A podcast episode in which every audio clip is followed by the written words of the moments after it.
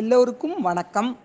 இப்போ நம்ம திருக்குறளில் வந்து அறத்துப்பாலில் உள்ள புறம் கூறாமை அப்படிங்கிற அதிகாரத்தில் உள்ள ஒரு குறளை பற்றி நம்ம பார்க்க போகிறோம் அது வந்து பத்தொம்போதாவது அதிகாரமாக வருது. அதில் முதல் குறளாக வருது. அறம் கூறான் அல்ல செய்யினும் ஒருவன் புறன் புறம் கூறான் என்றல் இனிது. இதுதான் குறள். அதில் அறம் அப்படிங்கிறது என்னென்னா தர்மத்திற்கு உட்பட்ட நல்ல செயல்கள் தான் அறம். அடுத்தது கூறான் அல்ல செய்யினும். அப்படின்னா சேர்த்து படிக்கணும் அறம் கூறான் அல்ல செய்யினும். அதாவது தர்மத்திற்குட்பட்ட நல்ல செயல்களை அவன் செய்யாவிட்டாலும் புறம் கூறான். புறம் கூறான்னா என்ன? உண்மை அறியாமல் ஒருவங்க ஒருத்தங்க இல்லாதப்ப அவங்கள பற்றி பழித்து பேசுறது தப்பாக பேசுறது தான் புறம் கூறுறது. அப்படி புறம் கூற கூறமாட்டான் என்றல் இனிது. அந்த அப்படிப்பட்ட பேரை வாங்குறது நல்லது அப்படின்னு சொல்கிறாரு மொத்தத்தில் இதனுடைய அர்த்தம் என்னன்னா அறம்ங்கிற நல் நல்ல செயல்களை ஒருத்தன் செய்யலைனாலும் பரவாயில்ல.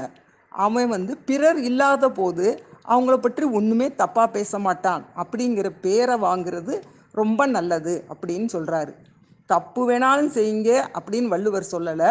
தப்பை விட புறம் கூறுவது ரொம்ப பெரிய தவறு அப்படின்னு சொல்கிறாரு இதை விளக்குறதுக்கு ஒரு கதையை நான் இப்போ சொல்ல போகிறேன் ஒரு நாட்டில் ஒரு முனிவர் தவம் இருந்துகிட்டு இருந்தார். அவர் வந்து எப்போவும் எதுவும் சாப்பிடவும் மாட்டார். அப்போ எப்போவாவது நினச்சிக்கிட்டா அவர் கையை நீட்டுவார். அந்த பக்கம் இந்த பக்கம் போகிறவங்க அவருக்கு பிடித்தமான ஏதாவது ஒன்று அவர் கையில் வைப்பாங்க. அவரை அதை சாப்பிடுவார். அது மட்டும்தான் அவருடைய உணவு.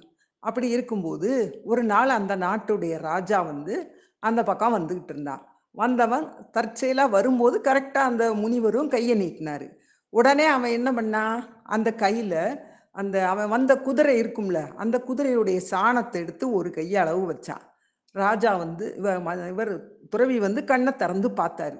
அவருக்கு கோபமே வரல. ஆனால் அவர் என்ன சொன்னார் தெரியுமா? நீ வந்து எனக்கு இதை கொடுத்த. இந்த சாணத்தின கைப்பிடி வந்து நீ வந்து இறந்த பிறகு நரகத்துக்கு போகும்போது அங்கே இது மலையளவு வளர்ந்து கிடக்கும். நீ அதை சாப்பிட வேண்டியது இருக்கும் அப்படின்னு சொன்னார். ராஜா ரொம்ப பயந்து போயிட்டான். அவன் வந்து தப்பையும் உணர்ந்துட்டான். உடனே முனிவர் காலில் விழுந்து மன்னிப்பு கேட்டான். என்னையே மன்னிச்சிருங்க. எனக்கு ஏதாவது பிராயச்சித்தம் சொல்லுங்க. அதாவது நான் இதுக்கு எதா என்ன செய்யணும்? அப்படின்னு கேட்டான். உடனே முனிவர் சொன்னார் நீ வந்து இந்த நாட்டில் எத்தனையோ பேர் கல்யாணம் ஆகாத கன்னி பெண்கள் கஷ்டப்படுறாங்க. பொருள் உதவி இல்லாதன. அவங்களுக்கு நீ பொருள் உதவி செய் அப்படின்னு சொன்னார். ராஜாவும் ஒத்துக்கிட்டான்.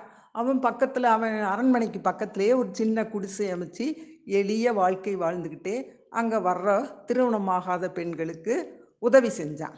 அப்படி இருக்கும்போது மா நாட்டு மக்கள்லாம் என்ன சொன்னாங்க? ஆஹா இவர் நல்ல ராஜா அப்படின்னு சொன்னாங்க. ஆனால் எல்லா நாட் நாட்டிலையும் புறம் கூறுறவங்க இருப்பாங்க இல்லையா? அவங்க சொல்கிறாங்க இந்த ராஜா வந்து பெண்கள்கிட்ட தப்பாக நடக்கிறான் அப்படின்னு சொ- அதனால தான் உதவி செய்கிறான் அப்படின்னு சொல்கிறாங்க முனிவர் வந்து அவனை பார்க்கறதுக்காக அங்கே வந்தார். வந்தவர் ரொம்ப அவனுடைய செயலில் திருப்தி அடைஞ்சார். அங்கே வந்து ஒரு வயசான பெண்மணியும் அவள் கணவரும் வந்தாங்க. வந்த உடனே அவங்க வந்து முனிவர்கிட்ட சொன்னாங்க எங்களுக்கு வந்து ஒரு பெண் இருக்கா. அவளுக்கு திருமணம் செய்கிறதுக்கு எங்கிட்ட வசதி இல்லை. நீங்கள் தான் ஏதாவது செய்யணும். எங்களுக்கு உதவி செய்யணும். அப்படின்னு சொன்னாங்க. உடனே அந்த முனிவர் கேட்டார் நீங்கள் தான் இந்த நாட்டு மன்னன்ட்ட போலாமே அப்படின்னு சொன்னார். அவர் உதவி செய்வாரே அப்படின்னோடனே ஐயோ அந்த ராஜாவா? அவர் பெண்கள்கிட்ட தப்பாக நடப்பாராம். நாங்கள் அங்கே போக மாட்டோம் அப்படின்னு சொன்னாங்க. முனிவர் வந்து அமைதியாக சிரிச்சார்.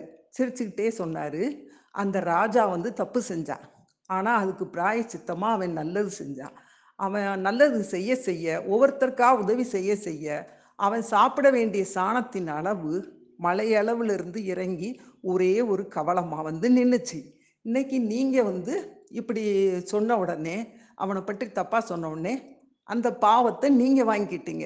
இவ்வளவு நாள் எப்படி அந்த பாவம் குறைஞ்சிச்சு? எல்லாரும் தப்பாக புறங்கூரை பேச பேச அந்த ப பாவமெல்லாம் அவங்களுக்கு ஒவ்வொரு கவலமாக போய்கிட்டே இருந்துச்சு. இன்னைக்கு நீங்கள் கடைசி கவலத்தை வாங்கிட்டீங்க அப்படின்னு சொல்லி ராஜா அந்த முனிவர் சொன்னார். இதுலேருந்து என்ன தெரியுது? நம்ம வந்து தப்பு செஞ்ச அதாவது தர்மத்துக்கு உட்பட்ட செயல்களை செய்ய முடியலைனாலும் அதாவது நல்லது செய்ய முடியலைனாலும் பரவாயில்ல பிறரை பற்றி இழிவாக அறியாமல் பேசக்கூடாது அப்படிங்கிறது தான். சரி வணக்கம். அடுத்த வாரம் பார்ப்போம்.